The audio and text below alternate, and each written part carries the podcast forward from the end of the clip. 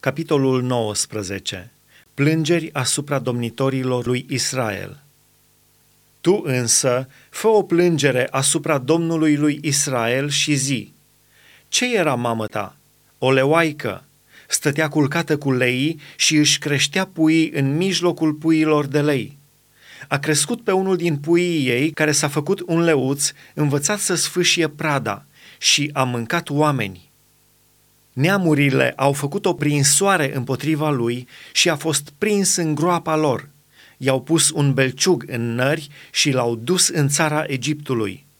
Leoaica, dacă a văzut că degeaba îl aștepta și că s-a înșelat în nădejdea ei, a luat un alt pui și l-a făcut leuț. El a umblat cu leii, s-a făcut leuț, a învățat să sfâșie prada și a mâncat oameni a năvălit în palatele lor și le-a nimicit cetățile.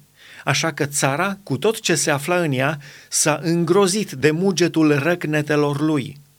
Dar împotriva lui s-au înșiruit neamurile din toate ținuturile de prin prejur.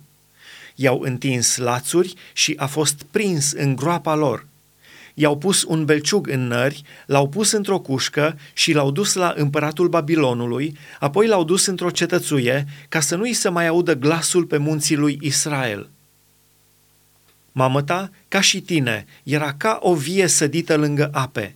Era roditoare și încărcată de mlădițe din pricina belșugului apelor.